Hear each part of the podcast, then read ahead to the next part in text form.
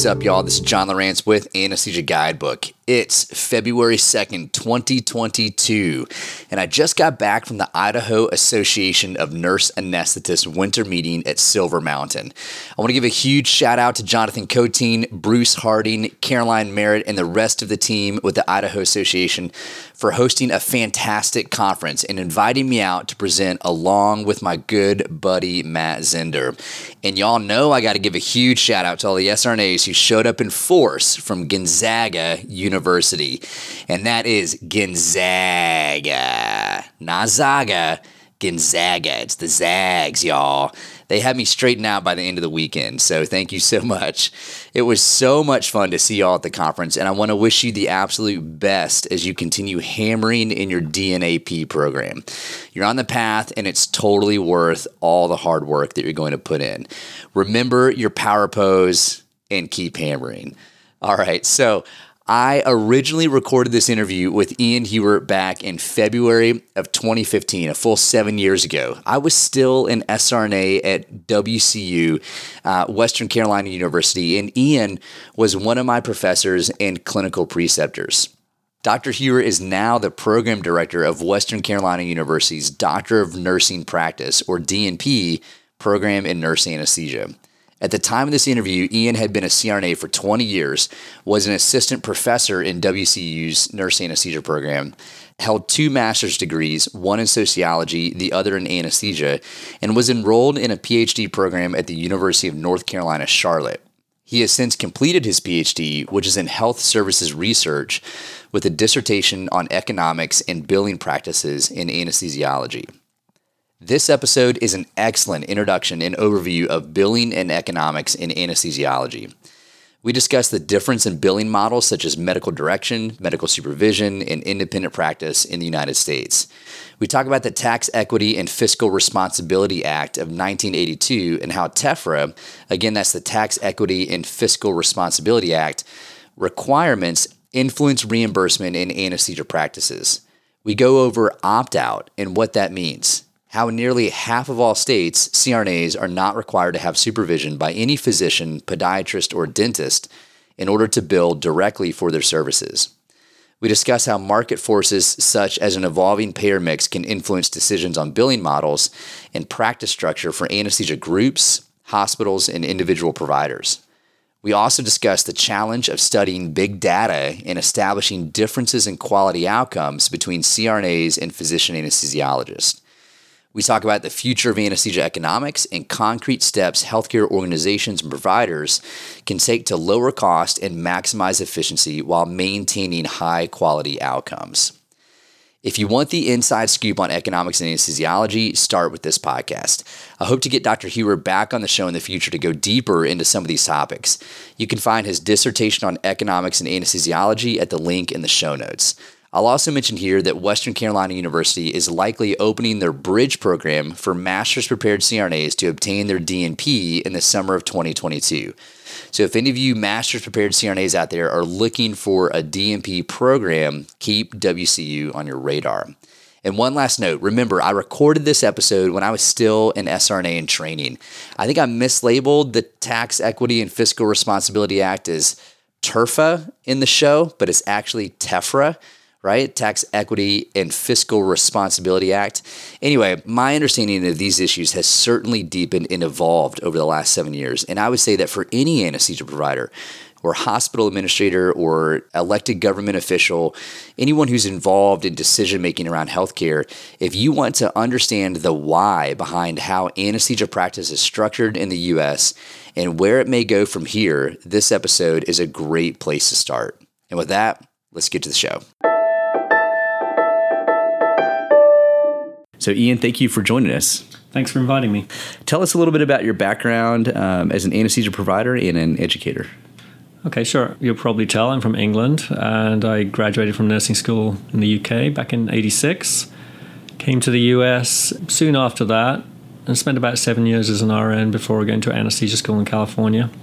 And I've been an anesthetist since 1995. I've worked, uh, most of my career has been in clinical practice, worked in big hospitals, small rural hospitals, done all kinds of anesthesia, OB, pediatrics, cardiac. Uh, so I've had a pretty wide ranging experience. And then about uh, three years ago, I took a job part time, faculty here at Western Carolina. And uh, this summer, last summer, transitioned into a full time position as assistant director of the program. So I guess you could say my, my background is largely clinical and fairly recently with education. Uh, through my career, I've always been very interested in politics and economics.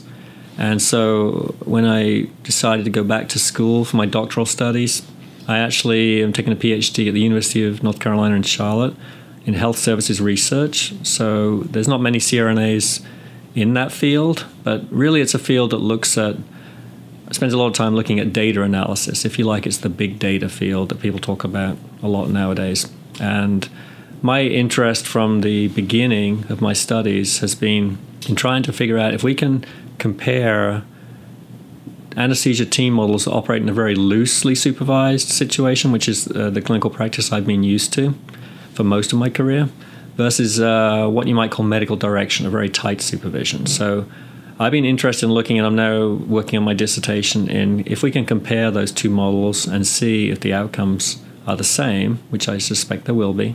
But if we can see that, then perhaps we can move forward economically by a more cost efficient model. That's my background. Excellent. Give us a basic overview of the anesthesia care models in the US and maybe a little bit about how those came to be. Okay, sure. So basically, we're talking about anesthesia care team models. There's either medical direction, medical supervision, is the main two models. Now, what we're starting to see nowadays is there's also another kind of team care model which actually doesn't look like a team care model when you look at the billing paperwork because they bill for the CRNA working independently. So let me explain that in a little bit more detail. So the main model, the medical team model, is medical direction. And what that means is a physician can supervise up to four nurse anesthetists. The physician receives for each individual case 50% of the total charge, and the anesthetist doing the case receives the other 50% of the charge. So basically, for each case, 100% of the fee goes to the group if they're working together. The problem with that model and we'll see why in a few moments, is there are many regulations associated with it. Many people have heard of the TEFRA regulations, which were developed in the 80s or maybe 90s. Uh, the TEFRA regulations, which have seven rules, which include things like being present for induction, uh, appropriate post op examination, uh, being available during critical incidents. There are many rules that the anesthesiologists are required to meet which makes it more difficult for them to have looser ratios. The tighter the ratios, in other words, this, the less number of nurse anesthetists each physician is directing, the less money is made by the physician for his group. So that's an issue. So, from the economic point of view, the physician always wants to maintain the maximum ratio if possible, one to four, because that will increase the income of the group. But that's difficult from the uh, medical regulation point of view, from the TEFRA standpoint. Mm-hmm. Another model is the medical supervision model. This is a model that's very rarely used. So, this is a model that allows the physician to have much looser supervision requirements, so they don't have to meet all the seven TEFRA requirements. However, the problem with this model is it's economically unfeasible. And the reason for that is for each case, the CRNA still gets 50% like they do in a medical direction model, but the anesthesiologist only receives a few units. They don't receive the 50% of the case. So they're going to make less money for each individual case. They can get an extra unit of pay if they're present on induction. If they're not present, they don't get that unit. But basically, they're going to receive less money overall for each case. So the only way they can increase their, their income is by supervising a lot of cases. Uh, the problem with supervising a lot of cases, I'm talking maybe six to eight anesthetists, is it makes them more vulnerable because they're not involved in the case in any great extent, but they're perhaps responsible because they're signing on to each case. Right. So when we look at the billing data, we see that model is extremely rarely used across the US. There's also, these are not team models, but I just want to mention that you can have an anesthesiologist working alone, they get 100% of the bill. You can have a CRNA working alone, which is a so called QZ billing code, they get 100% of the bill. So, what about this other team I was talking about? Well, what we've seen in recent years is that a lot of uh, anesthesia groups are saying, I can't make enough money supervising one to two or one to three anesthetists. I need to maximize my ratios at one to four, perhaps even one to five, in order to make the same income from my group and pay the salaries of my physician partners, perhaps my CRNAs if I employ CRNAs. What if I allow the CRNAs to bill in a QZ model? In other words, the CRNAs billing as an independent provider, but we still operate on the surface as a team care provider. So it looks exactly the same as a medical direction model, but what it means is the physician doesn't have to be present for every induction, they don't have to be present every insulin, they don't have to meet those seven requirements. So it allows the physician group a lot of flexibility on meeting regulations and less vulnerability to audit by CMS. Why is this important? Because most of the billing in the last five years, and certainly it's going to get worse over the next 10, 20 years, much of the billing of groups nowadays is government payer. So this mm-hmm. model is important if you're doing a lot of government payer because the reimbursement is much lower than, than private, private payer. The problem is, politically speaking, if you like, we see the anesthesiologists billing for their group with the CRNAs getting all the reimbursement. So this doesn't fit with what the ASA says about the anesthesiologist must be required to be involved in every anesthetic, which is their stance. The anesthesiologist should be involved in some way in every anesthetic across the country. But yet, when we look at their billing codes, we see wait a minute, the CRNA is billing 100% as a solo provider. So those two things don't jive right. together. So my belief is, if you look at the history, economically speaking, people will do what they need to do to maximize their income. So my belief is that we're going to see an increasing, either an increasing amount of QZ billing, or a big, big push from ASA to change the regulations on medical direction that would make it looser for them to supervise CRNAs and get the same level of reimbursement. Right. So, a couple questions about this. Can anesthesia groups that are practicing in states who have not opted out of the federal requirement uh, from Medicare to require CRNAs to have supervision, if you're in a state where that state has not opted out, mm-hmm. can those groups still employ QZ billing? Yes, they can. And uh, for example, here in North Carolina, it's perfectly fine for an anesthesia group to do that, and I know of anesthesia groups that do do that. So it doesn't it doesn't matter whether the state has opted out or not. They can still do it that way. And so, so the impetus is you're going to have greater economic returns if, if a group bills QZ that has anesthesiologists involved in the mm-hmm. care. Uh, right. Uh, you'll you'll make 100% reimbursement for the CRNA, but then that pay gets divided up as the group sees fit. Right. So that uh, anesthesiologists can in fact still employ CRNAs. Uh, they could be uh, the partners in the group, but then as the reimbursement comes in, as the funds come in, then that gets divided up however exactly. they see fit. That's exactly right. Now it does raise uh, one issue because we've seen a lot of transitioning over time between CRNAs being employed by hospitals, CRNAs being employed by physician groups, and that going backwards and forwards. Let's think about what's going to happen if the CRNA is employed by a hospital. So if, if a group decides to use QZ billing, and then for some reason the CRNAs end up being employees of the hospital, now the physician group has zero income because now the CRNA is doing all the billing, getting all the money. All the money is going to go to the hospital. So the only income the physicians would have would be if the hospital chose to give them that money back in the form of a stipend. And that's if the group, if the anesthesiologist group were independent of the hospital, but the Correct. CRNAs were employees of the Correct. hospital. Correct, exactly. So this model works well for a private practice group employing their own CRNAs. It does not work well for a group, which we see not uncommonly, a private group of physicians working with hospital employed CRNAs. So when we see that model, a group of physicians, private group working with hospital employed CRNAs, we will never see a QZ type model hmm. because they will not be able to generate enough income. So they're left with either medical direction, which you have to follow the uh, mm-hmm. TRFA rules, or a medical supervision model, correct, in which they're ultimately not going to get as much reimbursement right. as you would under medical direction. Correct, and medical direction is fine as long as you have enough private practice payer mix in your group. So many groups, for example, a group I'm familiar with in this area operated at around a 50% government pay mix, perhaps 10 or 15 years ago, and is now closer to a 70% government payer mix. So when you as you start increasing your amount of government pay, the reimbursement is a fraction of the reimbursement from private pay. Mm-hmm. So it's going to be much more difficult to make that medical direction model work. When you have more private pay, you can operate on lower ratios. But historically, I think what we've seen is the trend is to more government pay, and perhaps with the Affordable Care Act, that's going to be even more the case over the next 10 or 20 years. Right. So, for some of the listeners, let's clarify quickly about the difference between direction and supervision as a term of reimbursement versus actual standard of care? Right. So so yeah, that's a good question. And those terms are bandied around. You mentioned when we were talking beforehand, even on the ANA's website, sometimes there's some confusion between supervision in the legal sense or, or, in the general sense of the word and supervision in the billing sense. So when I'm talking about supervision and direction, I'm usually talking about CMS regulation, Medicare requirements. So supervision would mean the type of billing that nobody wants to use, and direction would be the 50-50 split. And that's just a that's just a billing requirement. It doesn't have any reflection on on what the state allows for the CRNA to do.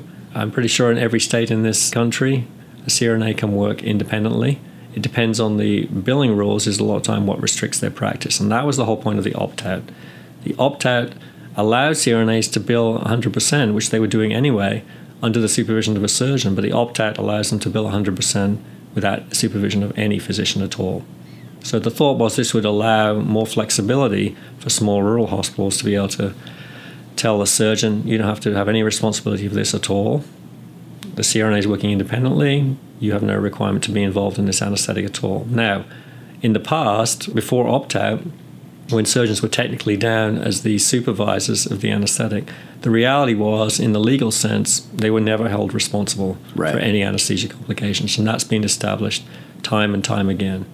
But it's frequently used as, as a, uh, a sticking point by ASA to surgeons that if you work with a CRNA without an anesthesiologist, you're going to be supervising this anesthetic. You're going to be responsible, even though the legal history is quite clear. A surgeon will not be held responsible for an anesthesia mistake or right. complication. I think it's interesting that in states that have not opted out of the requirements uh, for Medicare reimbursement of services, CRNAs still have the opportunity to work in CRNA only practices. Correct. But it mandates that you do get a co-signature on the anesthesia record for the reimbursement uh, to actually get funds for providing the anesthesia services. Right. So CRNAs can work independently, but they're getting that co-signature from a surgeon or another attending mm-hmm. physician that may not be an anesthesiologist.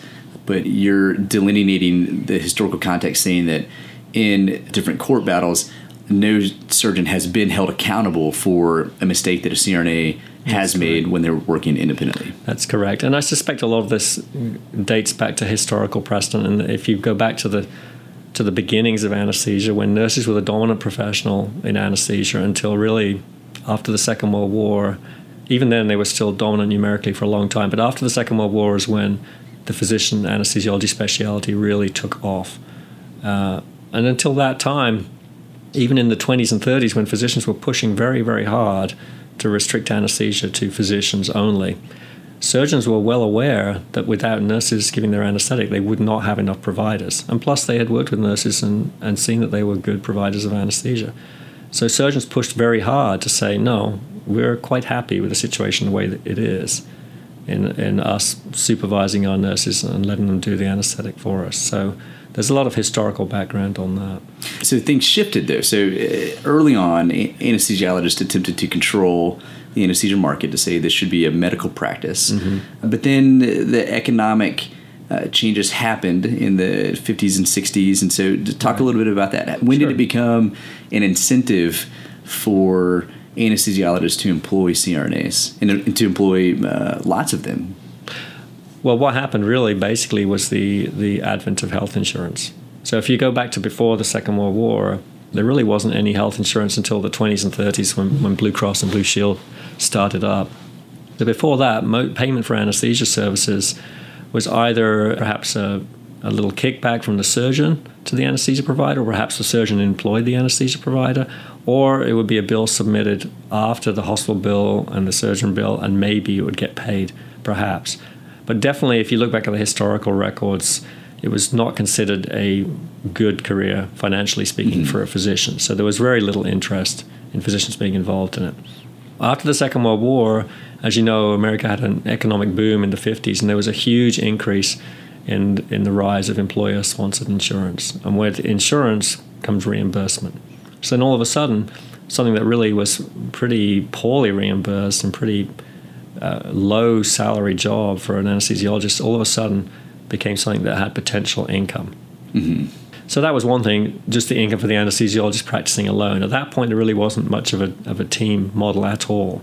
But what happened over kind of the 50s and 60s was that billing changed to allow physicians to be actually bill for nurse anesthetists even when they were barely working with them, even when they were barely even in the facility. If they were just associated with them in the facility, they could bill for their services.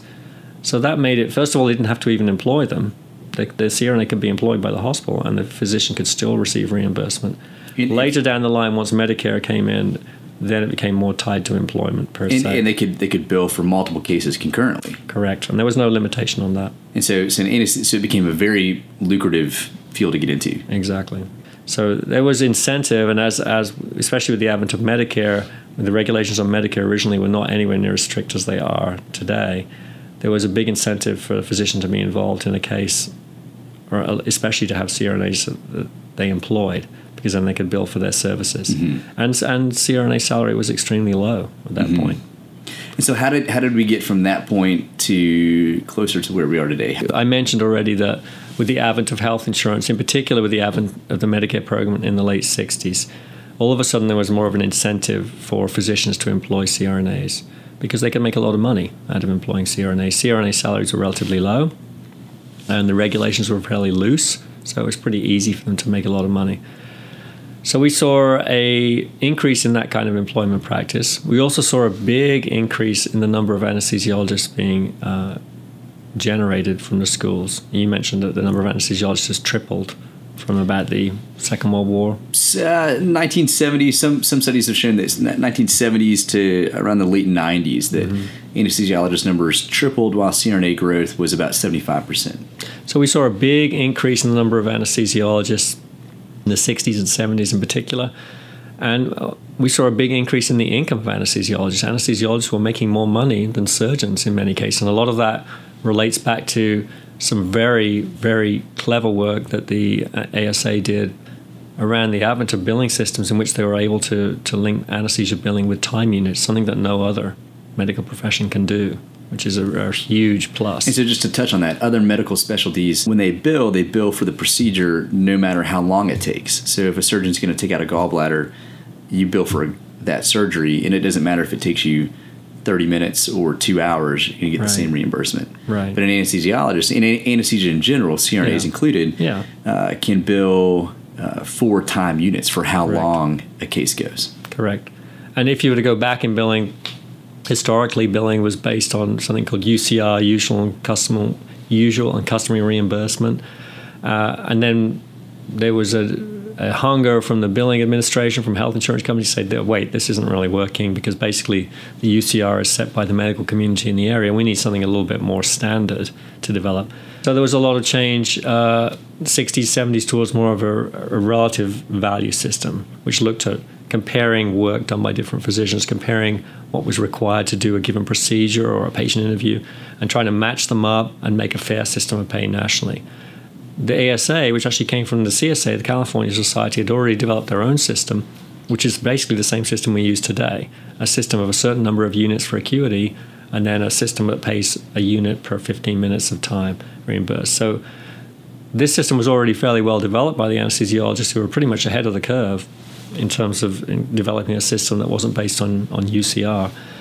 And they were allowed to keep this system, even though the surgeons have said many times, wait a minute, we don't know when we go do a gallbladder, to cite your example, if it's going to take us 20 minutes or it's going to take us three hours.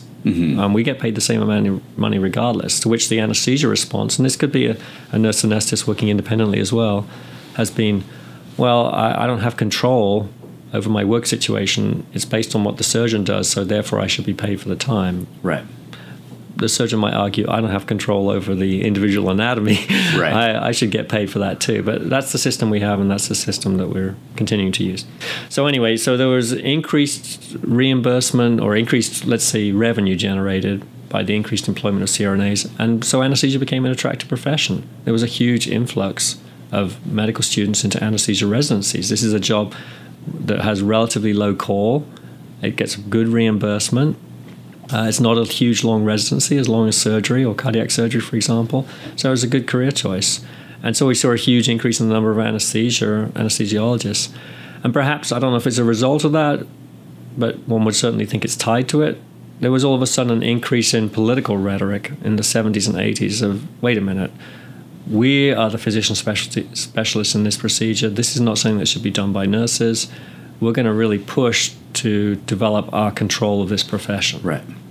So the the way that was sort of uh, enacted was by a lot of pressure being put on medical schools who are affiliated with nurse anesthesia training programs to not train nurse anesthetists anymore. And we saw a big drop in the number of nurse anesthesia programs across the country during the 70s and 80s in particular. And so there was a push, there was a drop in the number of CRNAs, and we saw over the 80s a significant drop in the number of nurse anesthesia students that graduated, which didn't matter at that point because we had a big increase in the number of anesthesia residents, number of anesthesiologists. Uh, we started to see an increase in the number of anesthesiologist only practices when they didn't have CRNAs and they just did their own anesthetics as well. So that was compensated for by the increase in the number of MDs. But unfortunately, in the 90s, we reached, if you like, critical mass with this situation. I think a variety of factors went to cause that. Part of it was change in the way reimbursement was done.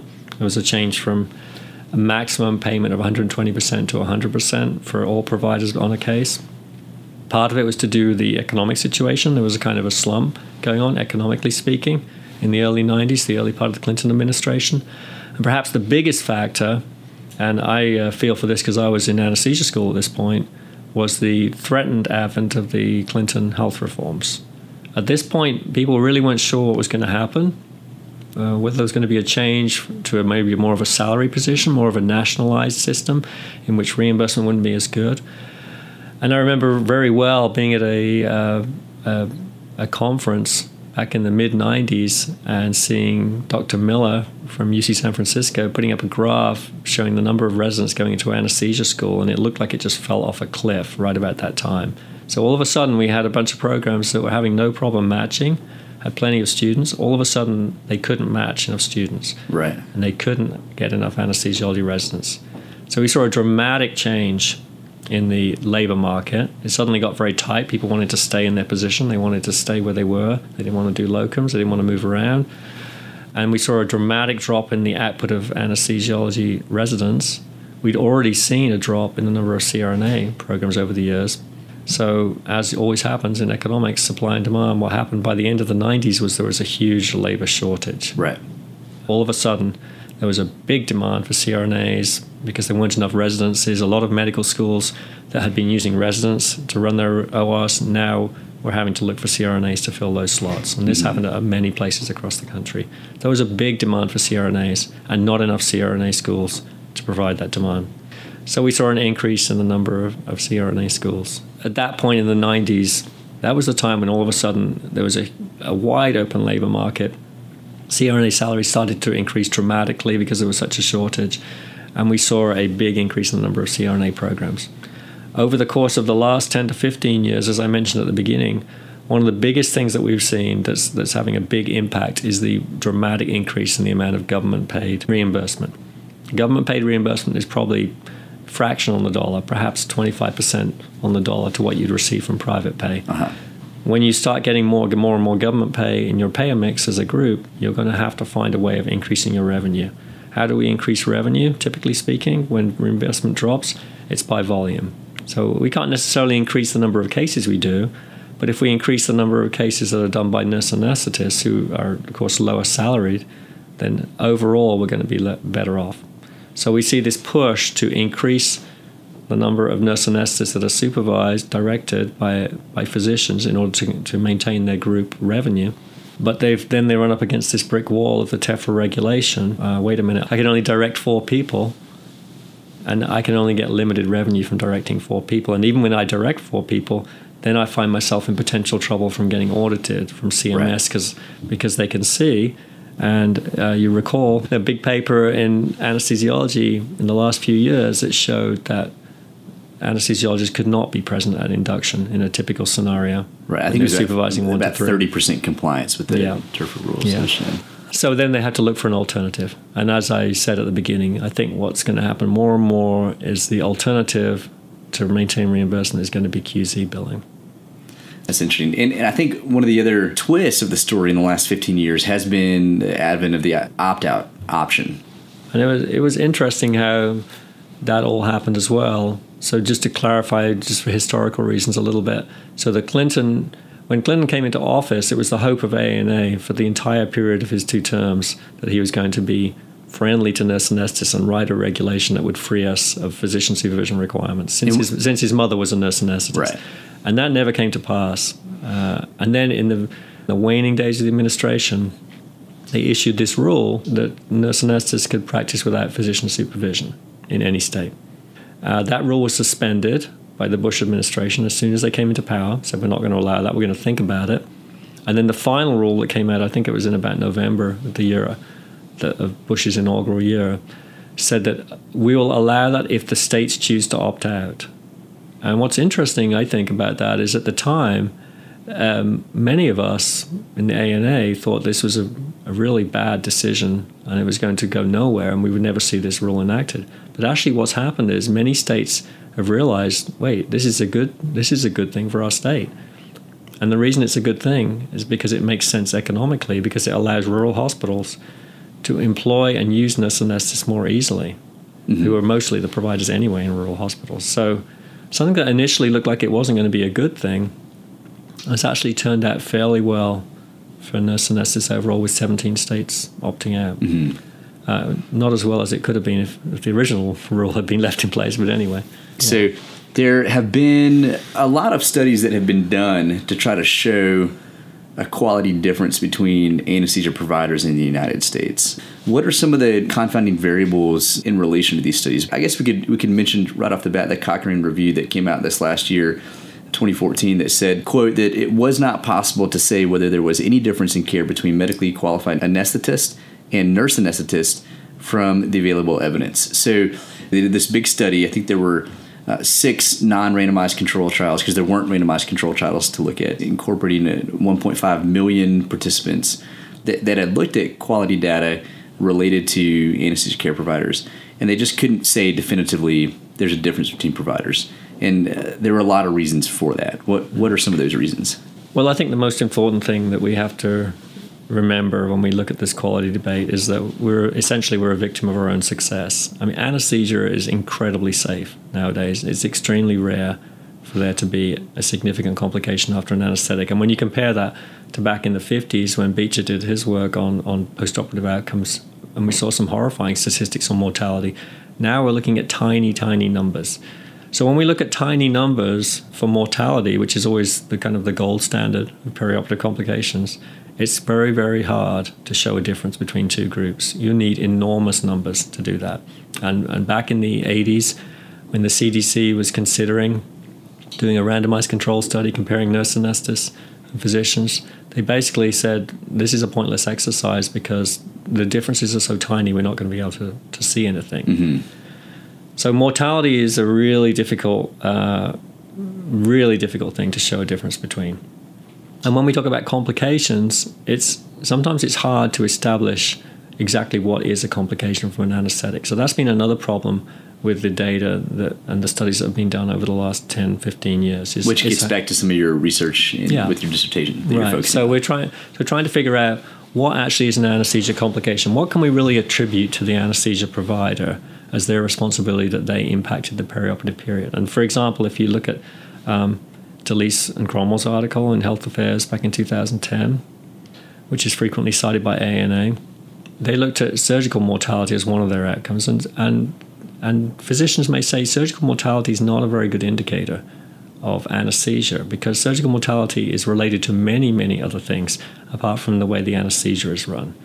It's, a lot of it's related to the condition of the patient, it's also related to the type of surgery. It's also related to the, the surgeon themselves who's doing the operation. So it's tough to really pin that down to the anesthesia provider per se.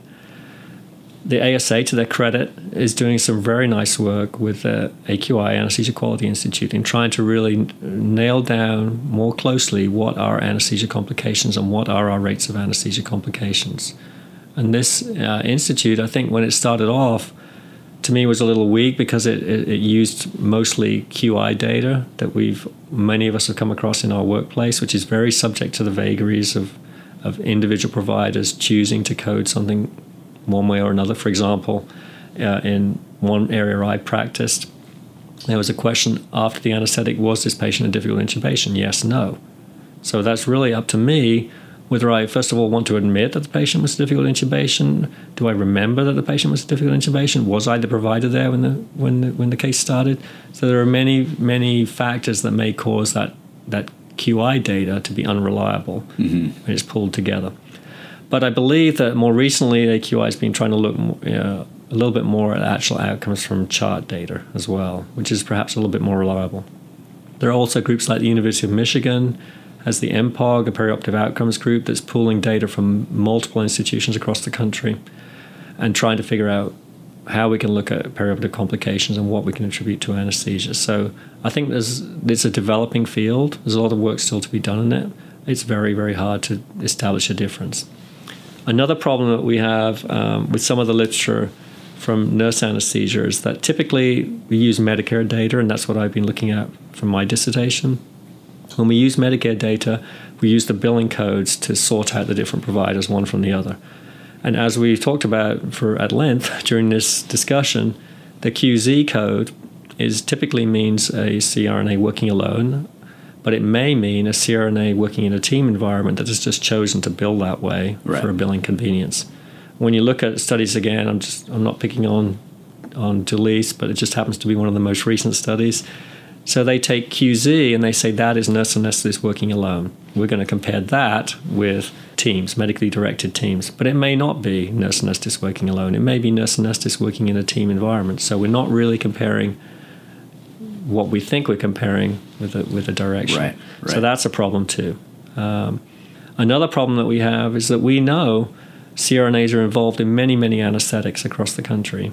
But we know as independent providers, typically speaking, the all CRNA group is probably going to be in a smaller rural hospital. We know in those hospitals they can take care of very sick patients, no question about that. But many of their patients who are sick for elective surgery will get referred to a tertiary center, to another bigger center. Or another thing we have to think about in small hospitals is what about the acuity of surgery? So is a, is a small rural hospital going to be doing a AAA? Most likely not because mm-hmm. it's not they're not really equipped for that kind of surgery, not just the surgery itself, but the recovery after the surgery. That surgery is going to go to a big hospital. Is a small hospital going to take care of a, a big multi system trauma patient that's unstable and maybe require transfusion and careful management? Most likely not. That's just, that patient's probably going to go to a big center. Right. So once these patients start going to these bigger centers in a more urban environment, it's less likely that they're going to be in an anesthesia, uh, sorry, an all CRNA provider model. They're most likely going to be in a more of a team model or perhaps an anesthesiologist alone, less common, most likely a team model. So if we want to compare outcomes, the worst outcomes are most likely going to be with the sickest patients or the most difficult surgeries. So we'd really like to look at the most difficult surgeries or the sickest patients, but we can't compare a small rural hospital with its relatively low acuity patient, relatively low complexity surgery, with a big hospital with very complex and difficult surgeries and perhaps sicker patients. And I want to be clear, I'm not saying that small hospitals only take care of, of super healthy people. I'm, I worked in a small hospital. I'm all very well aware people come in poorly prepared for surgery in bad medical condition. There can be right. some pretty unhealthy people having surgery in a small hospital.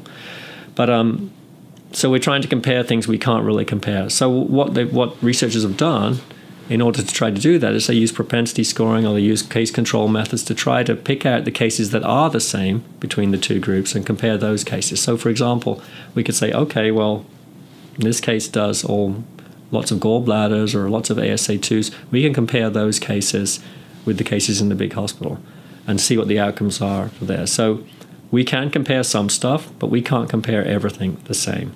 Uh, and that makes it more difficult. And I, that's a kind of a primitive example, and it may not be a best sure. example, but in general terms, it's hard to compare a big center with a small center, and consequently, it's hard to compare CRNAs working alone with CRNAs working in a team care model. Right.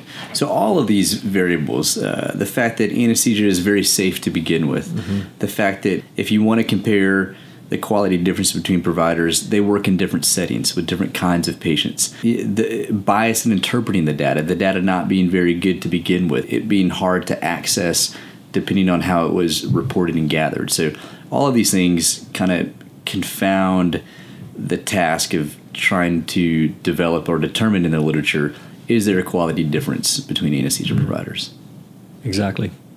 Couldn't have said it better myself. Yeah, hence the the, uh, the Cochrane's review that they Right. basically said, you know, we can't we can't determine. Yeah, so they didn't say there was no difference. They said we can't say. Right. We can't determine if there's a difference, and I think that's going to continue to be a problem. And and it may be a red herring to be constantly chasing that down. Which we is know a question that I wanted to ask. Should, Yeah. should we be focusing on you know, both the American Society of Anesthesiologists and the American Association of Nurse Anesthetists? Both organizations have put a lot of money and a lot of time um, into looking and, arguing about the quality difference Mm-hmm. between providers. Should we? Should we be putting resources there? Should we say, you know, anesthesia is very safe. Uh, both of these professionals are here. By and large, they're here to stay. There's about equal numbers of both sets of professionals. Could we be putting research dollars into other other places? I think possibly yes. That's a difficult question to answer because there's so much invested, as you pointed out Sure. at the beginning, from both professional groups. But I think the reality is we are facing a shrinking pie in healthcare dollars. There is not going to be as much money available in the future. It's only going to get worse. So in that context, we have to think about how can we deliver this service more efficiently to the American people. So what can we do to make this a, a more cost-effective method? So are we going to see all nurse anesthetists working 100% of facilities across the United States with no physician anesthesiologists? I don't think so. I, I don't think that's realistic. Are we going to see all physician anesthetists with no nurse anesthetists working across the United States? No, I don't think that's realistic either. It would be prohibitively expensive. So what so what do we want to do? We want to think about okay, this team model is useful. It seems to work well, but do we really need to have one anesthesiologist supervising two CRNAs in every situation? I mean, if this is a healthy population with a low acuity surgery, why do I need to have this kind of intensive supervision or uh, direction, if you want to call it that? So I think we need to look. What we need to look at in the future, going forward, is recognizing what different professions bring to the table, and looking at a more efficient way to deliver that care. And I think the way forward for that is a more loosely supervised version of the anesthesia care team. So that in, one in which incorporates QZ billing in an anesthesia care team model. So you bill QZ, it frees you from the TEFRA requirements. Uh, you still get 100% of the reimbursement that, that you're seeking from Medicare, Medicaid, and then you're able to determine what you want to do with those funds as part of your group. Exactly. I mean, really, the QZ billing, it's just a way that people are, are using the system now to generate the most income with the maximum flexibility. Um, we know, like from MGMA, which is the main billing association for physicians, we know that a typical ratio for physician CRNA groups would be in, in the order of 1 to 2.5, so one physician to 2.5 CRNAs, versus a loosely supervised group might be more in the order of 1 to 1 to 3.5 or 4 or, or maybe even 4.5. So what does that mean? It means the overall cost of that group is much lower because then you're only paying for one physician's salary versus for every three CRNAs versus one for every two CRNAs. So that that has significant impact to our overall national healthcare bill. It doesn't have any impact to the patient. The patient pays the same charge. It doesn't matter whether John is doing your anesthetic alone or John's doing it with a physician, they pay the same amount of money regardless. But we're Right. talking about overall cost to the system. And if you look at the system in general terms, what's going on with physicians in particular nationally, is we've seen a dramatic increase in the number of physicians who are choosing employment situations rather than for- forming their own practice. I'm pre- I believe the numbers are over 50% now of physicians choosing employment versus working in their own practice in their own group. And you mean employment by a hospital? It could be a hospital. It could be a it could be a group. Um, in anesthesia, we know of um, American Anesthesia is one of the big groups, so it could be a group like that that's not affiliated with one particular hospital, Okay. or it could be you know like a Kaiser Permanente type model when they're salaried by a hospital. But they're choosing that kind of model in general anyway. And once you go to a salary kind of model, in which the institution pays the salary of the physician and the nurse anesthetist, the more efficiently they can deliver that service, the better it's going to be for that group because they, they're getting the same reimbursement regardless of how many people are involved in the care. Right. So that's more efficient. And I'm not talking about increasing profit so much as staying alive mm-hmm. because the way the healthcare dollar is now, people are going to be struggling to keep their heads above water with current salaries if reimbursement continues to, to drift more and more towards government pay. So, what's your recommendation for uh, CRNAs and, and student anesthetists? How do we get educated? How do we get involved in shaping this side of our practice? Well, I think that it's important that people understand the difference between the different modes of billing. A lot of people don't understand that. Hopefully, today people will be a little clearer. But I think it's very important people understand that. And I think it's also important that they understand if they work in a team care practice, what kind of system am I working under? And many people don't know that. Uh, and there may be reasons why their employer may not want to tell them that. But it makes a difference when you realize, okay, I'm actually doing the work here. My service is being billed at 100%, but I'm not making as much money as the person that's employing me. Can that situation never be okay? No, it, it can be okay but I think it just empowers people to understand the kind of billing situation they're working in. What would you say yeah. to What would you say to CRNAs out there? Because I, I, know that many many CRNAs didn't get into anesthesia to understand mm-hmm. really the business side of things. Mm-hmm. Um, what kinds of things can we do to get involved or at least get educated about that process? Well, not surprising for an educator, I'd say people need to read. They need to read a lot. So read read the ANA journal, but also read the lay press. I mean, I like to read the New York Times. Read whatever paper you like that's a good quality paper, and see what's going on in the healthcare field in general, because you'll learn a lot about mm-hmm. what's coming down the pike. You know, we talked about the trend towards employment. That's something that we're seeing. You know, we'll see that with nurse anesthetists too, potentially in the future. If you see these trends coming, you'll be better prepared than when somebody knocks on your door one day and says, you can either become a hospital employee or you can leave. Right. So you can think about that and decide is that something I want to do or is that something I, I need to move on? So understand what's happening in trends and what might be coming down the road for you in the future so you so you'll be better prepared when it happens to mm-hmm. you. I think just understanding general principles of billing is a good idea. I don't think the details of how to bill are important sure. for most people unless you're working in independent practice. But I think even even understanding how much money is generated by particular kinds of cases and particular kinds of procedures are important. Maybe you were thinking that the anesthesiologists in your group don't want you doing epidurals because they want to restrict your practice, but maybe they're just doing it because they want to keep the billing for themselves. You work for the hospital, they work for the for themselves. If they let you do the epidurals, they lose that billing. So understanding how billing works in that sense, where the money's being generated, where the revenue's being generated, can help you understand why the practice is the way it is in your local area. So I think that's important as well. Right.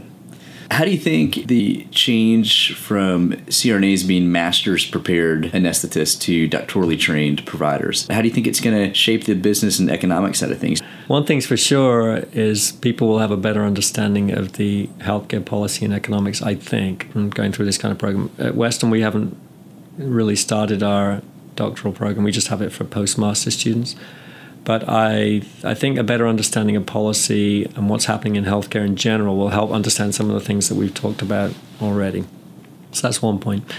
I think another thing with the doctoral prepared anesthetist potentially is the capstone project, which there's a lot of emphasis on on making change in the in your workplace or your education place. I think perhaps that emphasis will help people to do something concrete. How can they affect change in their institution? And that may when they come out of the program, allow them to be more involved and more effective as representatives of their profession and, and agents of change. I think there's potential for improvement.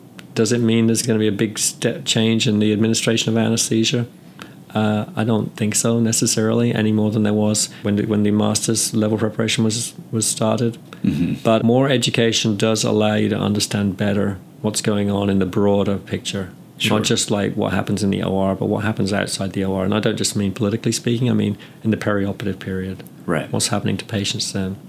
So hopefully it will be a good thing. Good. All right. Well, Ian Hewer, thank you so much for joining us today to chat about a fascinating topic that we could spend multiple shows on and, and really delve into the depths of. So I hope that this has been beneficial for listeners to understand a little bit more about billing codes and how anesthesia care in the United States came to be what it is today in its different forms. So Thanks thank for you. having me. I enjoyed it. Hey, y'all, John here. If you're digging the show, will you take a couple of minutes and drop a review of Anesthesia Guidebook on Apple Podcast? Your comments and ratings help other people trust the show. Also, send a link to the podcast to your classmates and colleagues. Word of mouth is the best way for Guidebook to grow. Thanks so much, and I'll see you next time.